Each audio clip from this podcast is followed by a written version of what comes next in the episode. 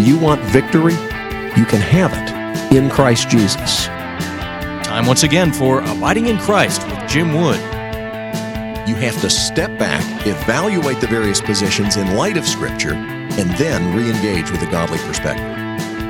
Pastor Wood is the founder of Wears Valley Ranch, a Christian home and school for kids from crisis family situations. Jesus said, "As the Father has loved me, so I have loved you. Abide in my love." You can contact the program by calling 866-41-ABIDE or by visiting us on the web at wvr.org. And now, without further delay, here's your host, Jim Wood. If you would please open your Bibles to Deuteronomy chapters 33 and 34. We are concluding this morning with chapters 33 and 34. This is God's Word. This is the blessing that Moses, the man of God, gave the Israelites before his death. He said, "The Lord came from Sinai and appeared to them from Seir. He shone on them from Mount Paran and came with 10,000 holy ones, with lightning from his right hand for them. Indeed, he loves the people. All your holy ones are in your hand, and they assemble at your feet. Each receives your words. Moses gave us instruction, a possession for the assembly of Jacob. So he became king in Jeshurun." When the leaders of the people gathered with the tribes of Israel, "Let Reuben live and not die, though his people become few." He said this about Judah, "Lord, hear Judah's cry and bring him to his people. He fights for his cause with his own hands, but may you be a help against his foes." He said about Levi, "Your Thummim and Urim belong to your faithful one. You tested him at Massa and contended with him at the waters of Meribah."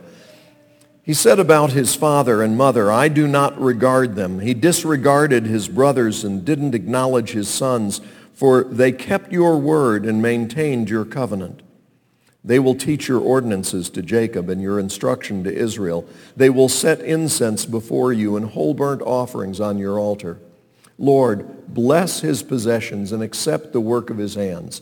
Break the back of his adversaries and enemies so that they cannot rise again." He said about Benjamin, "The Lord's beloved rests securely on him. He shields him all day long, and he rests on his shoulders." He said about Joseph, "May his land be blessed by the Lord with the dew of heaven's bounty and the watery depths that lie beneath, with the bountiful harvest from the sun and the abundant yield of the seasons, with the best products of the ancient mountains and the bounty of the eternal hills, with the choice gifts of the land and everything in it, and with the favor of him who appeared in the burning bush. May these rest on the head of Joseph, on the brow of the prince of his brothers. His firstborn bull has splendor and horns like those of a wild ox. He gores all the people with them to the ends of the earth. Such are the 10,000s of Ephraim, and such are the thousands of Manasseh." He said about Zebulun, "Rejoice, Zebulun, in your journeys, and Issachar in your tents. They summon the peoples to a mountain. There they offer acceptable sacrifices, for they draw from the wealth of the seas and the hidden treasures of the sand." He said about Gad, "The one who enlarges Gad's territory will be blessed. He lies down like a lion and tears off an arm or even a head. He chose the best part for himself because a ruler's portion was assigned there for him. He came with the leaders of the people. He carried out the Lord's justice and his ordinances for Israel." He said about Dan, "Dan is a young lion leaping out of Bashan." He said about Naphtali, "Naphtali, enjoying approval, full of the Lord's blessing. Take possession to the west and the south." He said about Asher, "May Asher be the most blessed of the sons. May he be the most favored among his brothers and dip his foot in olive oil. May the bolts of your gate be iron and bronze and your strength last as long as you live. There is none like the God of Jeshurun, who rides the heavens to your aid, the clouds in his majesty. The God of old is your dwelling place, and underneath are the everlasting arms. He drives out the enemy before you and commands, destroy. So Israel dwells securely. Jacob lives untroubled in a land of grain and new wine. Even his skies drip with dew. How happy you are, Israel. Who is like you? A people saved by the Lord. He is the shield that protects you, the sword you boast in. Your enemies will cringe before you, and you will tread on their backs. Then Moses went up from the plains of Moab to Mount Nebo, to the top of Pisgah, which faces Jericho. And the Lord showed him all the land, Gilead as far as Dan, all of Naphtali, the land of Ephraim and Manasseh, all the land of Judah as far as the Mediterranean Sea, the Negev, and the plain in the valley of Jericho, the city of palms, as far as Zor. The Lord then said to him, this is the land I promised to Abraham, Isaac, and Jacob. I will give it to your descendants. I have let you see it with your own eyes, but you will not cross into it. So Moses, the servant of the Lord, died there in the land of Moab according to the Lord's word. He buried him in the valley in the land of Moab facing Beth Peor, and no one to this day knows where his grave is. Moses was 120 years old when he died. His eyes were not weak, and his vitality had not left him. The Israelites wept for Moses in the plains of Moab 30 days. Then the days of weeping and mourning for Moses came to an end. Joshua, son of Nun, was filled with the spirit of wisdom because Moses had laid his hands on him. So the Israelites obeyed him and did as the Lord had commanded Moses. No prophet has arisen again in Israel like Moses, whom the Lord knew face to face. He was unparalleled for all the signs and wonders the Lord sent him to do against the land of Egypt, to Pharaoh, to all his officials, and to all his land, and for all the mighty acts of power and terrifying deeds that Moses performed in the sight of all Israel. May God add his blessing to this reading from his holy and inspired word. The entire book of Deuteronomy is a reminder of what God has said and what God has done. Throughout this book, Moses goes back and recaps, this happened, and then this happened, and then this happened, and then you did this, but God did this, and God said this. And he takes them all the way through recounting for them the things that had happened that they needed to remember and that they needed to teach to the next generation. You and I need to be forward-looking people. But there are times when God says, I want you to remember this. At the conclusion of the service today, we will again be celebrating the Lord's Supper. And Jesus said that every time we take the Lord's Supper together, we're showing forth the Lord's death. We're remembering what he has done to save us. But we do this until he comes. We're also looking forward. It's not an either-or thing. If we're going to look forward rightly, we've got to know what God has done. So the purpose of looking back is to see the salvation of God, to recall his faithfulness. And all of us who know Jesus know that God is faithful. We know that God keeps his promises. And so our responsibility is not only to recall these things, but to pass them on, to teach them so that others will know. Before Moses dies, he shares with them for a series of chapters what God has warned about, and that is that the people are going to turn away and they're going to be scattered and they're going to be decimated. It's going to be horrible. But God has also spoken through Moses that there will be redemption, restoration, a remnant that God preserves as his own. Now, having given that warning, Moses goes on to pronounce blessing on the tribes. And some of them get a much longer blessing than others. But all of them are given a word of encouragement. And I want to encourage you that that's an important lesson for us in speaking to others. One of my favorite passages of Scripture is 1 Corinthians chapter 1, verses 1 through 9. The reason it's so precious to me is because Paul is about to drop the hammer.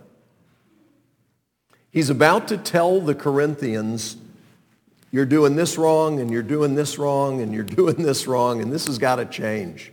You can't keep doing this. You've really messed up. Here was a church where people got drunk at communion, where there was sexual immorality that was tolerated, where all kinds of bad stuff went on. And in the midst of that, I mean, how could you say anything good to those people? But God had an encouraging word for them. And if you read the first 9 verses of the first chapter of Paul's first letter to the Corinthians, you find that it is filled with wonderful encouragement and compliment. We need to be careful not just to see the things that are wrong, but also to offer words of encouragement, because we all need encouragement. We don't need encouragement to sin, but we need encouragement to believe that God is at work and that God is going to bring about his will. And that's what Moses is saying here. Moses has told them, you're going to mess up. God's already told me you're going to mess up. He says some really kind of harsh, strong words of warning to the people in the passages we read 2 weeks ago. But now, Moses, before he dies, gives them words of encouragement. And look at what he says in chapter 33, verses 26 and following. There is none like the God of Jeshurun. He doesn't say there's no group of people as wonderful as Jeshurun. But speaking of God, there is none like the God of Jeshurun, who rides the heavens to your aid, the clouds in his majesty. The God of old is your dwelling place, and underneath are the everlasting arms. When I was a child, that was one of my favorite verses, because it's such a beautiful picture of God carrying his people. We're in his hands, we're in his arms, he's got us. When you're going through hard times, whether you're sick, whether it's a family crisis, whatever it might be, to know the God of old is your dwelling place, and underneath are the everlasting arms. He drives out the enemy before you and commands, destroy. So Israel dwells securely. Jacob lives untroubled in a land of grain and new wine. Even his skies drip with dew. How happy you are, Israel. Who is like you? A people saved by the Lord. In other words, what's so wonderful about Israel? God saved them. You want to know what's so wonderful about you? It's God's salvation. That's what Paul says in 1 Corinthians 1, 1 through 9. He says, you are blessed because you've been saved by God, and God is going to carry you through.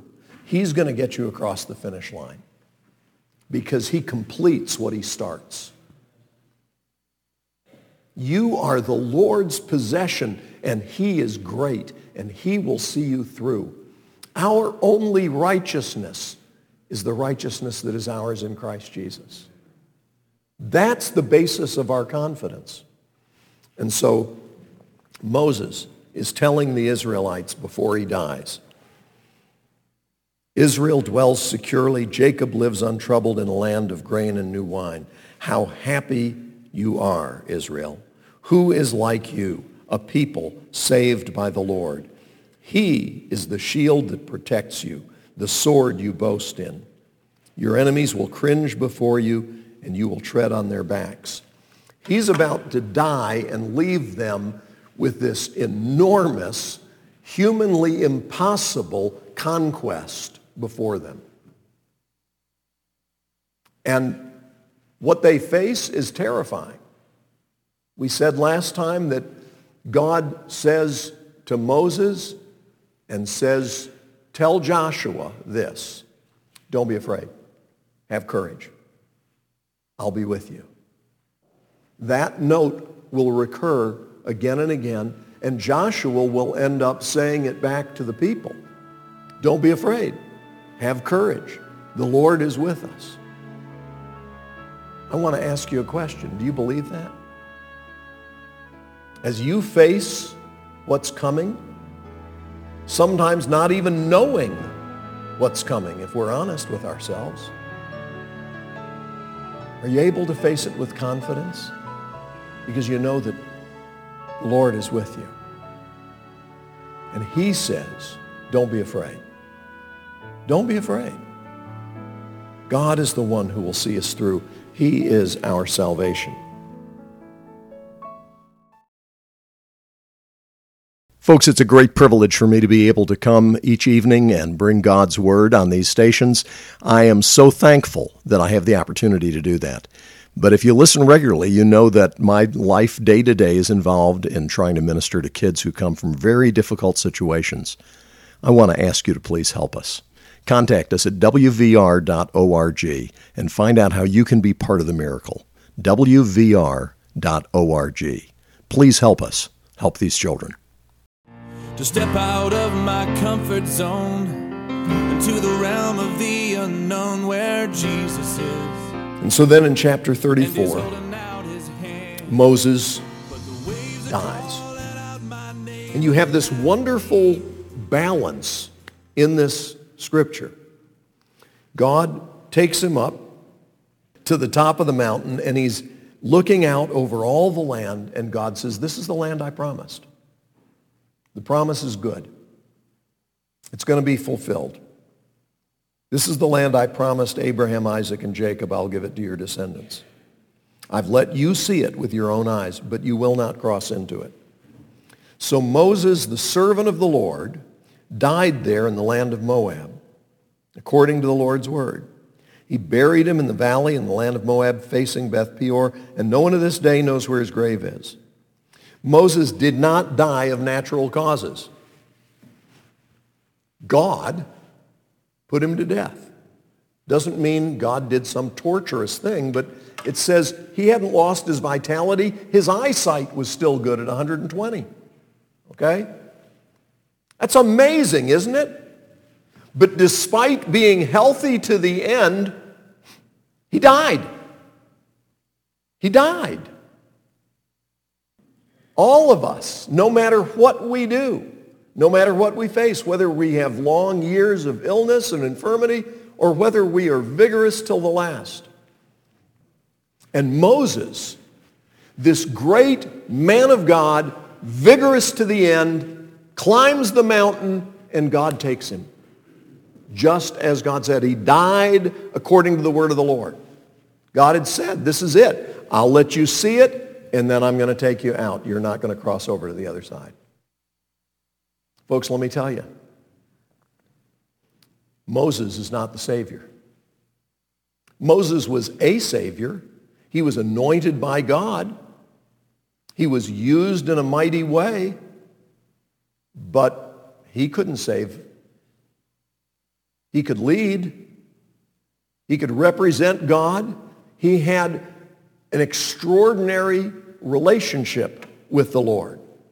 But he wasn't perfect, and because of his sin, he was not allowed to enter the promised land. There is only one who is perfect. And the fact that Moses fell short, could not enter the promised land, and dies here on the mountain is because we need to remember there is only one. Matthew 17. After 6 days, Jesus took Peter, James, and his brother John and led them up on a high mountain by themselves. He was transfigured in front of them, and his face shone like the sun. His clothes became as white as the light. Suddenly, Moses and Elijah appeared to them, talking with him. Then Peter said to Jesus, "Lord, it's good for us to be here. I'll set up 3 shelters for you, one for you, one for Moses, and one for Elijah." While he was still speaking, suddenly a bright cloud covered them. And a voice from the cloud said, "This is my beloved Son, with whom I am well pleased. Listen to him." When the disciples heard this, they fell face down and were terrified. Jesus came up, touched them, and said, "Get up. Don't be afraid." And when they looked up, they saw no one except Jesus alone. How great was Moses? Great. But now the ministry is about to be handed over to Joshua. And Joshua is going to be great. Not as great as Moses as far as the miracles and all that sort of thing, though God does miracles through Joshua.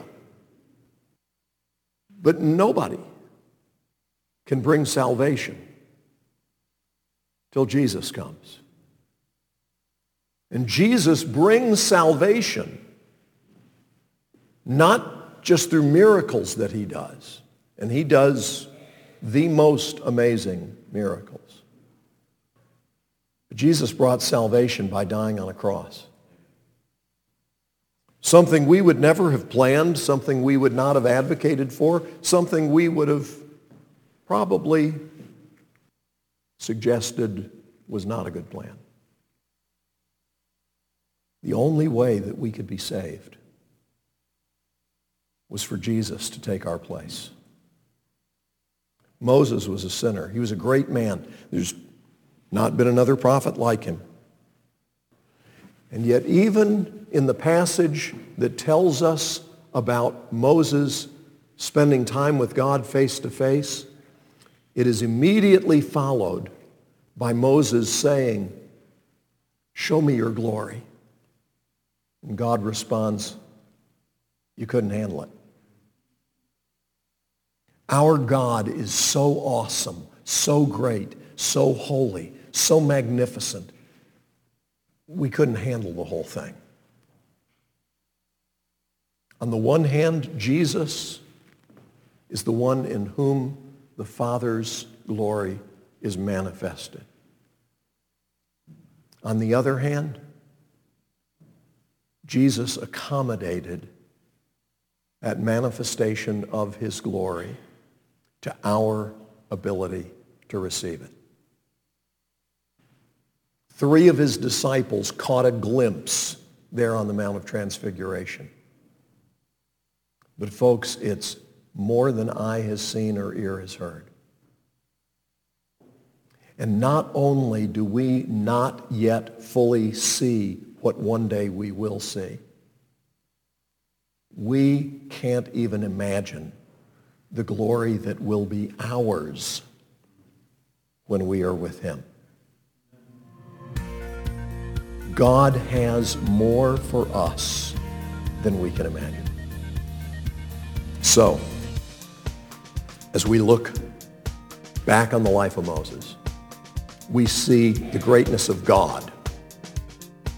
As we see Joshua taking over the leadership role, we will again see the greatness of God. And when we come to the table to celebrate what Jesus has done, we need to remember this is the greatness of God manifested in the sacrifice where the sinless Lamb of God took our punishment. You've been listening to Abiding in Christ. If you have questions that you'd like for us to tackle on the program or comments that you want to make, I want to invite our listeners to call 866-41-ABIDE. That's our toll-free number, 866-41-ABIDE, or contact us on the web at wvr.org.